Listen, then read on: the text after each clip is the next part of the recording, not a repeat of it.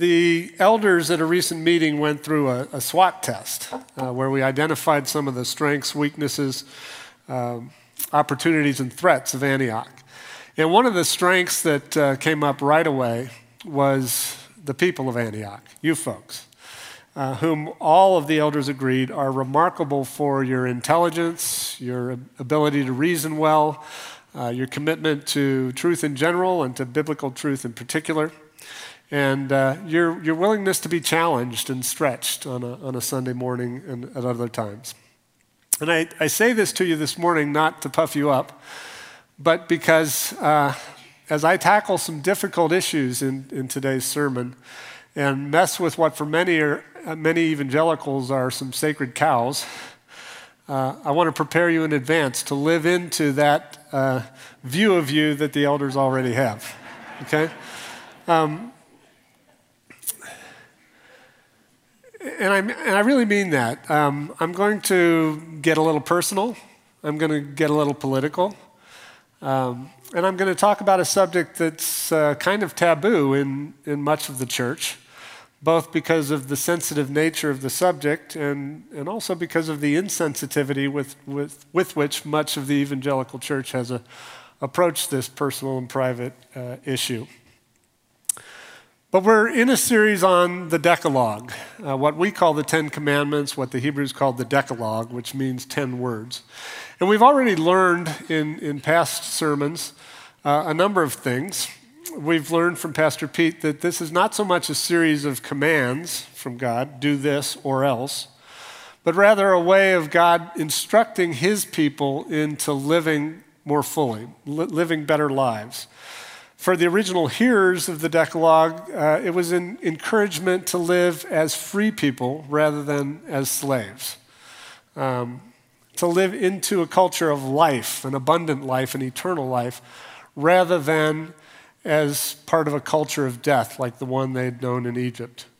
For us as Christ followers, it's an encouragement to live into his inbreaking kingdom rather than into the broken world systems of which, which we inhabit. And to live as people who recognize that we're part of a creation that is being reconciled rather than as people who are indifferent to the fate of God's good world. Uh, as we come to the sixth commandment, do not murder, we come to a section of commandments that have to do with our relationship with other people, and we find that they're fairly tight, succinct, and even punchy. Do not murder. Do not commit adultery. Do not steal. Do not lie. Do not covet. And I want to suggest to you that um, what was on those stone tablets that Moses brought down from the mountain were, in fact, nothing more than 10 words. Okay?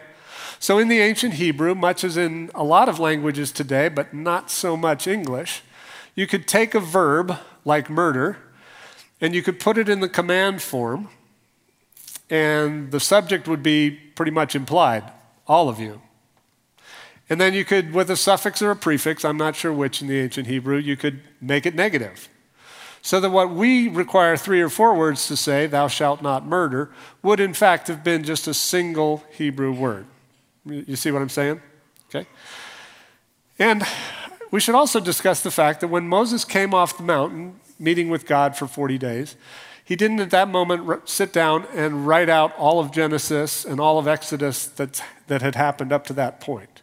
Okay, that's not what Mosaic authorship means. Um, in fact, when we say that Moses was the author, the, the human author of the inspired first five books of the Bible, um, that doesn't mean that he ever wrote it out. Moses lived in a very oral culture. And so, for that oral culture, the revelation of God to Moses that we understand as the five first books of the Bible was, in fact, an oral tradition.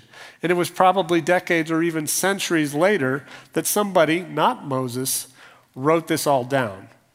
Now, that may mess with our sensibilities of what it means to be an author, but it, it doesn't undermine at all either the Mosaic authorship of the Pentateuch or the divine inspiration of it, okay?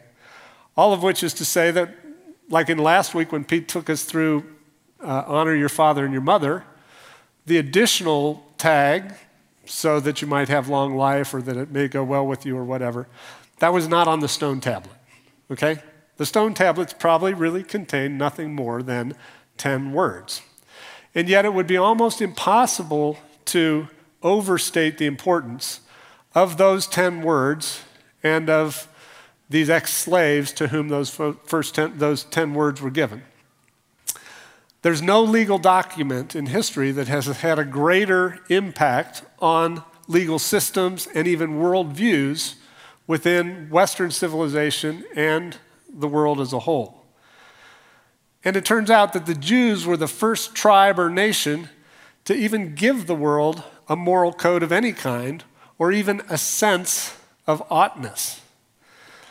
And that flows out of the fact that, unlike all of the cultures that preceded them and that were contemporary with them, these Jews were the first people to see life not as a series of endless cycles, but as a directional thing with a beginning and an end point. So, a whole lot of views of the world that we take for granted really originated at Mount Sinai in the giving of the Decalogue.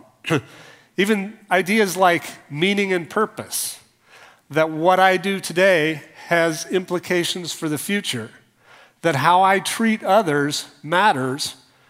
Those are things we take for granted today, but were new with the giving of the Decalogue to the followers of Moses. Okay? And so, all of that is to say that uh, the Decalogue is an is, is an incredibly timeless set of wisdom and morality. So I want to read a fairly lengthy portion from historian Thomas Cahill. Those who do not believe in God may well have reached the end of their rope by now. For surely the first commandments, the ones about God, will strike them as meaningless. But let the unbeliever focus on the commandments about man and ask himself which he would drop and what he would add. Here, I think both believer and unbeliever are brought to heel. There's nothing to add, really, nothing to subtract.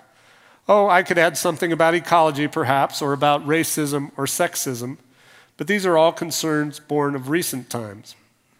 But if I can peer through the mists of history and see the begrimed, straightforward faces straining upward to the terrors of Mount Sinai, and if I can imagine this immense throng of simple souls trudging through the whole of history, all the ordinary people down the ages in need of moral guidance, in all the incredibly various situations and cultures that this planet has known, it must be admitted that it would be fairly impossible to improve on the Decalogue as we have it. The sins it catalogs are the great sins. And those it does not mention explicitly, such as withholding sustenance from those who have nothing, can be deduced from it, which is what the Israelites did almost immediately by, for instance, categorizing society's abandonment of widows and orphans as murder. Even as far from Sinai in time and civilization as Central Park at the turn of the millennium, there are few who do not know that if we were to keep these commandments, our world would be an entirely different place. This is such a simple, uncontestable thing to say that it sounds banal. But for all our resourcefulness, we have never yet managed to do it. Let me say a little bit about what he said there at the start that the atheist has trouble with those first three commandments. It turns out that in reality, while the atheist can live as moral a life as any of the rest of us, the person who denies the existence of God cannot even rationally defend the existence of a moral code. That is, if there is no transcendent lawgiver, capital L, God, then anything goes. I can make up my own set of right and wrong. But if, in fact, words such as right and wrong, good and evil, fair and unfair, just and unjust, should and ought, if those words which fill our conversation every day have any meaning, there must be someone outside it all that has a standard that is objective that we all must follow. I, I do want to read a little more from Cahill. This is much later at the end of his book, The Gifts of the Jews. He says, Unbelievers might wish to stop for a moment and consider how completely God, this Jewish God of justice and compassion, undergirds all our values, and that it is just possible that human effort without this God is doomed to certain failure. Humanity's most extravagant dreams are articulated by the Jewish prophets. In Isaiah's vision, true faith is no longer confined to one nation, but all the nations stream to the house of Yahweh, that he may teach us his ways, and that we may learn to beat our swords into plowshares. All who share this outrageous dream of universal brotherhood, peace, and justice, who dream the dreams and see the visions of the great prophets, must bring themselves to contemplate the possibility that without God, there is no justice. So, today we come to the sixth commandment, Exodus 20:13, you shall not murder. Just as in our legal systems, there are a number of distinctions made when somebody dies. You can be charged with uh, first degree murder or third degree manslaughter or criminal negligence, or we can all conclude that it was simply an accident that was a shame. Just in the, in the same way, the Hebrew, the ancient Hebrew language had several different words for kill. And the one used here in Exodus is clearly the one that means murder and involves intent. As, as we'll see in a minute, uh, and this is very important, the, fact that, uh, the, the fact that something is legal in a particular nation or state does not equate to its being in agreement with the moral code of God. That makes sense? Legal and moral are not the same thing. Okay? Um, so, now for the first bit of bad news. And that is that the history of our species, humanity's history, is replete with murder. Uh, one of the four relationships broken at the fall is man's relationship with other people, right? And we don't look much further after the fall. In fact, it's in Genesis 4 that we come to the murder uh, by Cain of his brother Abel. It says, Now Abel kept flocks and Cain worked the soil. In the course of time, Cain brought some of the fruits of the soil as an offering to the Lord, but Abel brought fat portions from some of the firstborn of his flock. The Lord looked with favor on Abel and his offering, but on Cain and his offering he did not look with favor. So Cain was very angry and his face was downcast. Now Cain said to his brother Abel, let us go out to the field. And while they were in the field, Cain attacked his brother Abel and killed him. The first generation following the fall. If we go just two chapters, but many, many generations further along, in Genesis 6 5, we come to the account of God's judgment of almost all humanity at the flood. And in verse 6 5, we read, The Lord saw how great man's wickedness on the earth had become, and that every inclination of the thoughts of his heart was only evil all the time. And we understand that, that God looked out, and there were probably hundreds of thousands of people by this time, and God found only eight of them that were worth saving. Now, because we live at the back end of three millennia of people being in, instructed with the Decalogue and understanding that there's a moral code that we ought to adhere to, and because we live in a nation that was founded upon Christian principles, it's hard for us to imagine that level of depravity where everybody was killing one another to such an extent. The people of that time, of Noah's day, had, had violated the two commissions they were given. The first was to be fruitful and multiply. The problem wasn't that they weren't procreating, I'm pretty sure they were doing that just fine. It was that they didn't have a sense of the value of human lives and they were killing one another left and right. The other commission that God gave them was to fill the earth, to disperse and fill the earth. And they clearly hadn't done that either, which is why God was able to judge them with a flood that covered the entire range of humanity, the Mesopotamian plain, and, and killed everybody except the eight souls on the ark. So here's a little parenthesis. I, I have to do it because I'm, a, I'm an apologist, that's what I do. The, the idea that the flood of Noah's day was global in its uh, scope is a very modern misinterpretation of, of the ancient Hebrew. Um, and the only reason I'd point that out is because the idea that the entire earth was flooded and that the geography and paleontology we see there in, in the revelation from creation is explainable in terms of a single flood a few thousand years ago is arguably one of the most uh, one of the largest unnecessary obstacles that the church sometimes puts in the place of people in their search for what the Bible really has to say. So, so, so people don't come to faith in Christ because they can't get past this very unscientific and bad interpretive idea that the whole earth was flooded. That's not what the ancient Hebrews says. And we don't need to be putting un- unnecessary obstacles in the way of people coming to understand the real claims of Scripture, which is that Jesus was divine, came to earth, died on the cross to, in our place, and was raised again from the dead, and is re- reconciling all things to himself. Okay? Um, okay, so this is a parenthesis within a parenthesis. if you haven't been with us for very long, you should probably know that there was a time, I want to say like three to six years ago, when we had a Q&A service every Sunday after the regular service. And we videotaped them. And, and so whoever preached that day, whether it was a pastor or an elder or a guest speaker, answered questions from the audience. And that was because we firmly believe that God and Christianity and the Bible are all big enough to handle all objections and doubts that are brought to it. Okay? Uh, and, and those were all videotaped and are still available on YouTube. So if you ever want to learn more about why you shouldn't consider the flood to be a global phenomenon, you can probably find me answering a question about that uh, on the World Wide Web. Okay? So now I need you to come back, focus with me. We're talking about the, the humanity's history of, of murder, right? So, following the giving of the Decalogue at Mount Sinai, Israel's history is pretty checkered. And, and they were not very good at continuing to continually obey the commandments. In fact, while Moses was interacting with God on Mount Sinai for 40 days, the people following Moses were busy breaking at least five and arguably all 10 of the commandments, right? Moses himself was a murderer prior to God's call upon his life.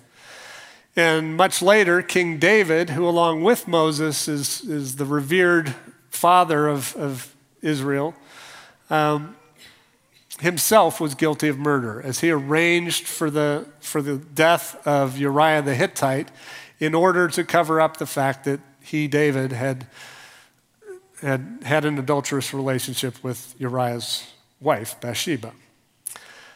Despite all of those failures of Israel, there couldn't be a greater contrast between Israel and the preceding and contemporary nations with regard to the idea of there being a moral code and specifically of the sanctity of every human life uh, in God's mind. So, throughout the remainder of Old Testament history, God is continually calling his people back to his understanding of the value of every individual.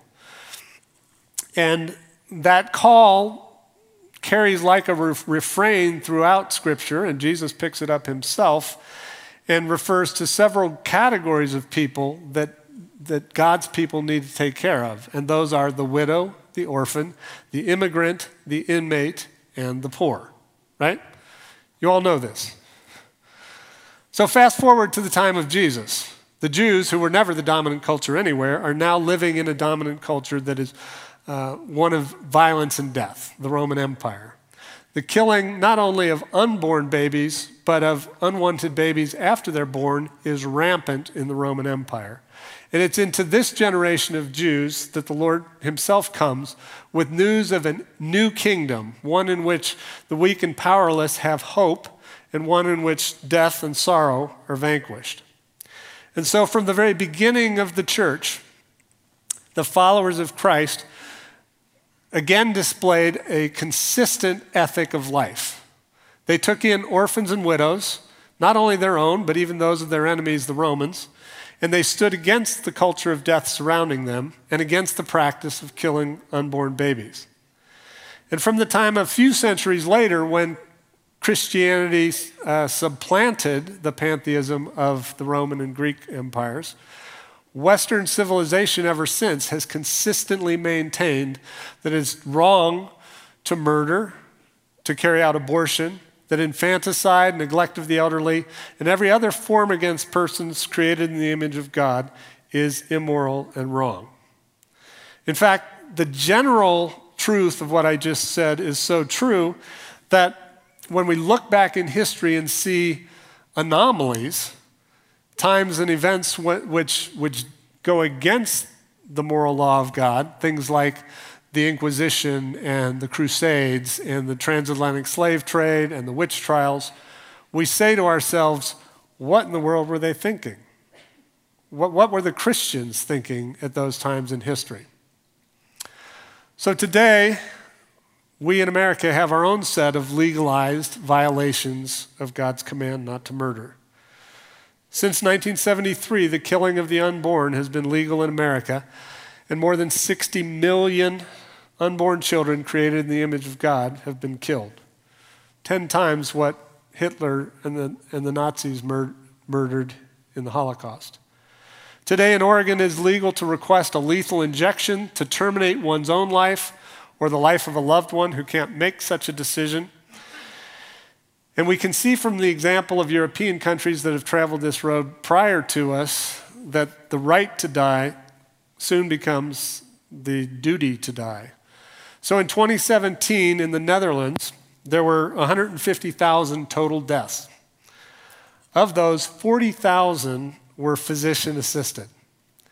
And only a very small percentage of those 40,000 were what's called palliative sedation, where the patients involved were actually already actively dying and experiencing uh, unbearable and uncontrollable pain and suffering. So, what that leaves is that the leading cause of death in the Netherlands today is having a physician give you a lethal injection even though you, you are not yet dying. Okay? Wesley J. Smith says Since euthanasia was first decriminalized in the Netherlands, the country's doctors have traveled a very dark road. Along with this, of course, we see a skyrocketing suicide rate here in our own country and in other countries around the world.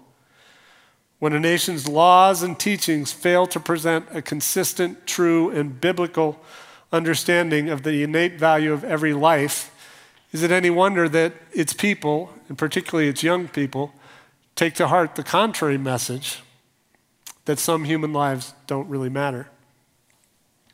So we today live in a culture of death that's not a whole lot different than the Roman Empire of the first century church. And we, as followers of Christ, are called to be radically countercultural in all of this. Last week, in talking about honoring your father and mother, Pete shared a, a quote from Stanley Hauerwas, and it bears repeating here. In a hundred years, if Christians are identified as people who do not kill their children or the elderly, we will have done well. So I want to take a minute to recognize again that I really appreciate the folks of Antioch. I know how many of you are participants in adopting children and in foster care and recently, many of you who don't really do either of those things yourself have, have come up with creative ways of supporting those within our community that do. Um, but while I can praise you for that, can we all admit that the church as a whole in America has done a very poor job of radically distinguishing itself from this culture of death in which we live? Can we agree on that? So, brothers and sisters, there's probably never been a moment in American history when it has been more important for Christ followers to rightly grasp the critical distinction between what it means to be an American and what it means to be a Christian. When it comes to the government itself, our government deserves, uh, you know, a fairly strict and stern indictment, at least from a position of commitment to God's understanding of a biblical ethic of life. And it turns out that that commitment, that, that indictment is entirely bipartisan. To be sure, one of our dominant political parties stands in a very unbiblical position when it comes to the issue of the rights of the unborn human person.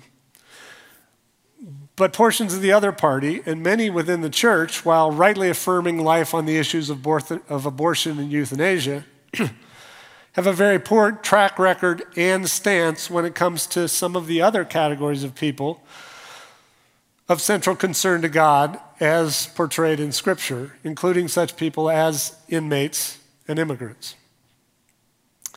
There's a sense in which we've gotten what we deserve. if our government is putting forth laws that are completely immoral in God's eyes, it's partly because when it comes to election time and such, we have placed other issues like our economic prosperity and our safety and a whole lot of other things that God tells us not to fear for. We allow those issues to trump. no. we allow those issues to take precedence over issues that ought to be much more important to us, like the sanctity of lives, which our government is running roughshod over. Okay? Um, one of the one of the passages that AP shared with you was Ephesians 4:17. So I tell you this and insist on it in the Lord that you must no longer live as the Gentiles do in the futility of their thinking. And the point I want to make here is that this this uh, letter by Paul and the Holy Spirit to the church at Ephesus, the folks that were reading this letter were not primarily Jews living in a Gentile culture. They themselves were Gentiles. Okay? So if, if this was translated to our day, God would be saying to us, So I tell you this and insist on it in the Lord, that you must no longer live as Americans do in the futility of their thinking. God is calling us to be Christian first rather than going the way of our culture and our government in unchristian ways. You're still with me.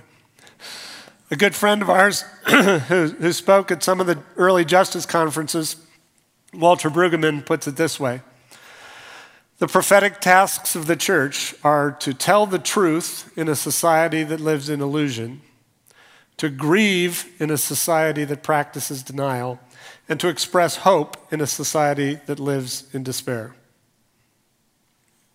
So, I do want to talk a little bit more about abortion. I mean, an enviable position, the same one I was in the last time I preached, which is that Pete had a short sermon last week, and so his unused minutes are rolling over to me.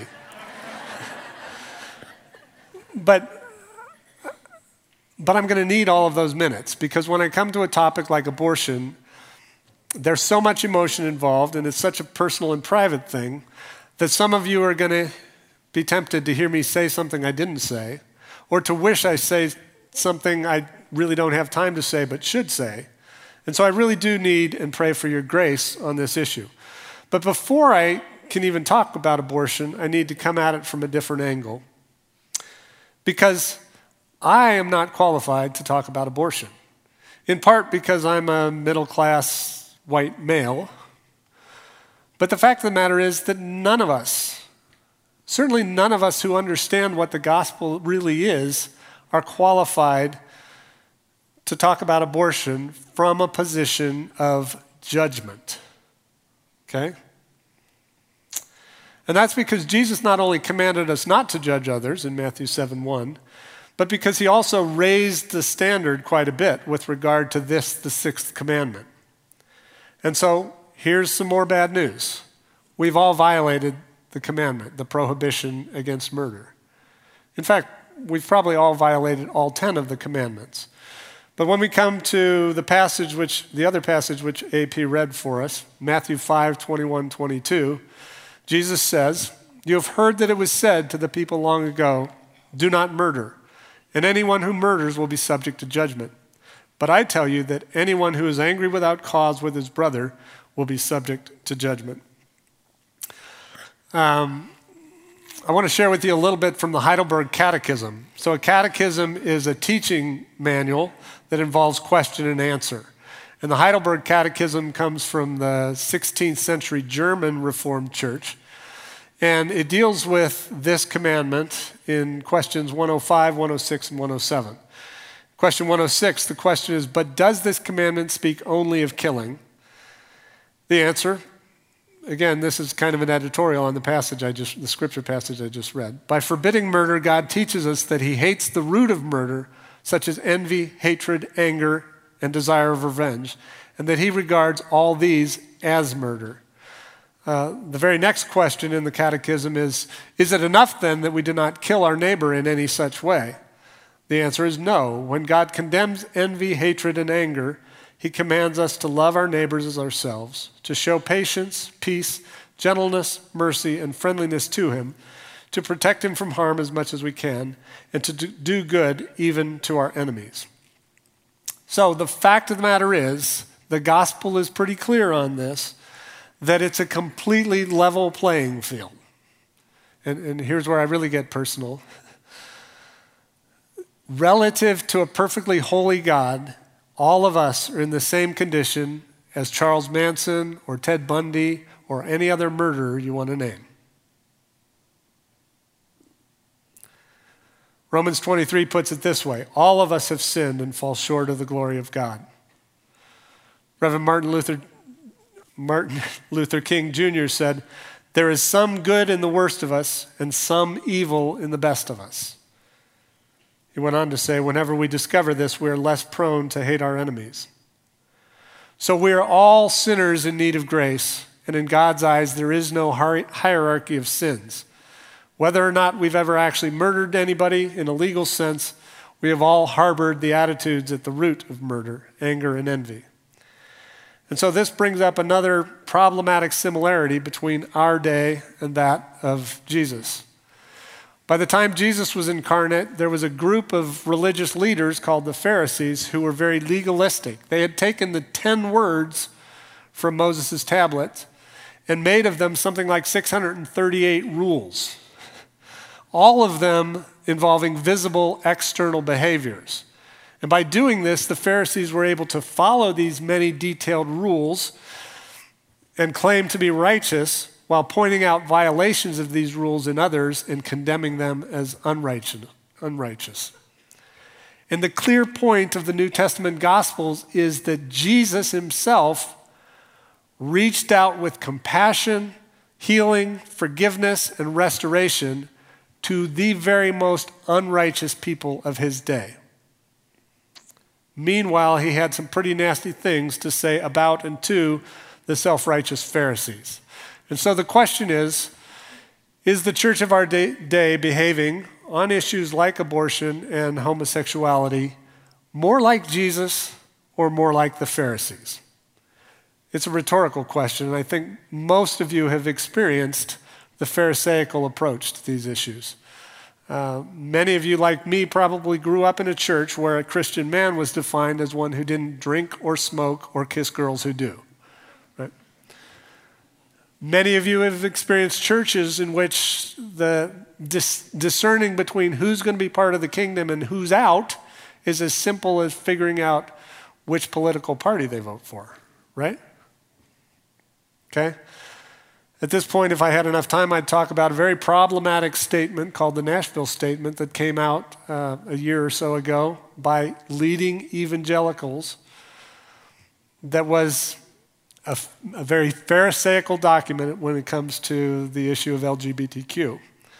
Nothing like the compassion that Jesus would be showing to those same people today, and yet representing the evangelical church in America.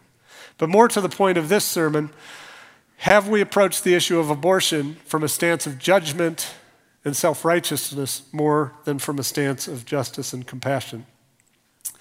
Again, if you've been with us uh, through the planting of the Justice Conference and such, this will be a little familiar with, to you as well.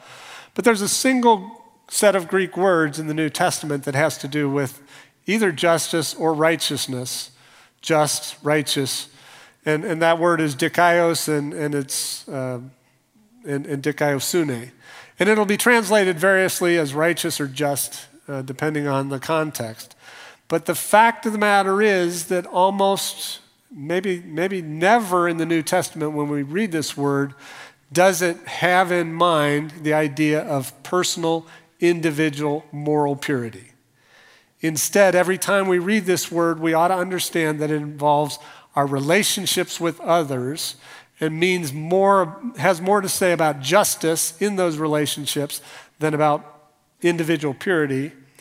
And we really should understand it as meaning shalom, this, this Hebrew word that takes in peace and rightness in all of the possible dimensions of it. And so, in a passage that's many of you may have memorized at some point in your life, Matthew 6:33, but seek ye first the kingdom of God and his It's usually righteousness. Right there, we should understand that what's really at issue here is that we should be seeking his kingdom and his justice, his reconciliation of all relationships, and his shalom, and then all these other things, the daily concerns of what to eat and where, will be given to you. So, so why do I say all of this? Because when it comes to the issue of taking the life of unborn persons, the church has tended to take a Pharisaical stance, one that looks at my own individual purity and points fingers out at those who don't share that same purity and to treat it from a position of morality and self righteousness rather than as a justice issue in which there are multiple victims. So, we talk a lot about justice here at Antioch, and we birth these justice conferences that are changing the way the church speaks about social justice worldwide, but we don't spend a lot of time talking about abortion. We talk about sex trafficking and racial injustice and mass incarceration and immigration, and the list goes on and on. We don't talk about abortion, but there's a reason for that. And that is that the culture around us is deaf to the churches talking about abortion because we have done it from a position of personal righteousness and judgmentalism rather than from an issue of justice. So, hopefully, as the Justice Conference continues, we'll earn the right to get back into the conversation uh, on a larger scale. But because the taking of one's un, of the life of one's unborn baby is contrary to God's natural law, there are natural and very negative consequences for all that are involved. The victims of abortion include not just the dead baby, but also the mother, the father, the grandparents, and the rest of the community. And so, a just and compassionate approach to this issue would mean not making a villain of the mother contemplating abortion or the father, but extending compassion to them as fellow victims of the brokenness in which we all share. With regard to the, to the mother herself, good research shows that the natural consequences of having an abortion include the possibility of immediate physical complications and infection, the possibility of future uh, infertility, an increase in the likelihood of miscarriages in a later desired pregnancy increased incidence of breast cancer and of autoimmune disease, broken relationships of all kind, obviously, and also guilt, in some instances, lifelong guilt. So, if we were able to compassionately share such truths with a fellow sinner in need of reconciliation, that would be a far more Christ like approach to dealing with women considering abortion than the Pharisaical shaming and judgment that has too often been the church's uh, posture toward the scared young girl facing an undesired pregnancy. Okay? You with me? Okay? so I'd be remiss if I didn't take this time, um, because we're talking about this, to give you a little bit of a primer on why God sees the unborn baby as a human being with just as much value and, and having just as much right to live as you and I. So it begins in the scriptures with, with our verse for the day you should not uh, commit murder. but as for the idea that the unborn baby is a human being deserving of uh, protection, one of the passages we go to is Psalm 139, 13 through 16. It's not the only one, but it's the only one I'm going to share this morning. For you created my inmost being, you knit me together in my mother's womb. I praise you because I am fearfully and wonderfully made. Your works are wonderful. I know that full well. My frame was not hidden from you when I was made in the secret place. When I was woven together in the depths of the earth, your eyes saw my unformed body. All the days ordained for me were written in your book before one of them came to be. So this speaks not only of beginning of life issues, but also of end of life issues. Um, and, and, and, Scripture is pretty clear that the unborn are just as human as you and I are. But uh, the science is actually arguably more clear about this. Uh, there's no controversy among scientists as to when life begins. As Moore and Persaud write, a zygote the be- is the beginning of a new human being. Human development begins at fertilization, the process during which a male gamete or sperm unites with a female gamete or oocyte. To form a single cell called a zygote. This highly specialized totipotent cell marks the beginning of each of us as a unique individual. People are human as soon as they're conceived, not at some later time like birth.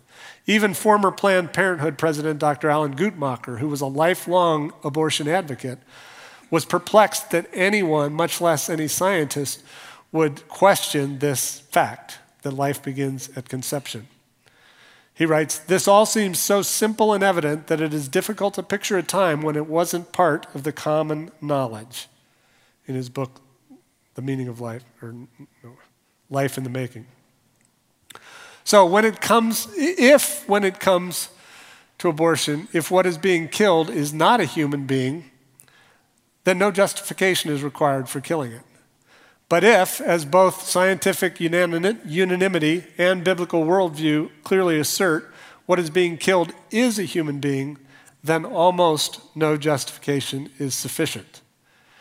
Now, I understand that there are complex situations where abortion is justifiable, particularly in cases where the, the life of the mother is threatened by the pregnancy. Okay? So don't hear me as insensitive to the very rare cases where the justification is real and not simply the convenience or, uh, or career choices of the mother or the couple involved. Um, but as it turns out, the real issue governmentally turns upon the argument about whether the unborn human being is a person or not. And the arguments advanced in favor of advocating abortion uh, fall into about four categories, which uh, fall into the acronym of SLED, if you want to be able to, uh, to reference this easily. And the first is size. Yes, embryos are smaller than newborns and adults, but why would that be relevant? Do we really think that larger people are more valuable than smaller people? Most women are smaller than most males, but that doesn't mean that they deserve fewer rights. Size doesn't equal value. As far as level of development, yes, embryos and fetuses are less developed than the adults they will become. But again, why would this matter? A 13 year old girl is more developed than a 5 year old girl, but we don't confer different rights on that basis. Neither does self awareness matter. Six week old infants, Alzheimer's patients, people who are reversibly comatose, and even people who are asleep don't have the capacity to perform normal human mental functions, but they still qualify as human beings. Environment shouldn't make a difference either. Where you are has no bearing on who you are, and your value doesn't change when you move locations. In the same way, an eight inch, an eight inch journey down the birth canal doesn't transform a non human into a human. And then degree of dependency.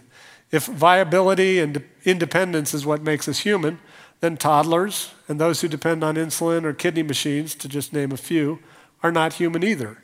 And of course, you realize that that's absurd. So the final conclusion is that there is no morally significant difference that's ever been advanced between the embryo you once were and the adult you are today.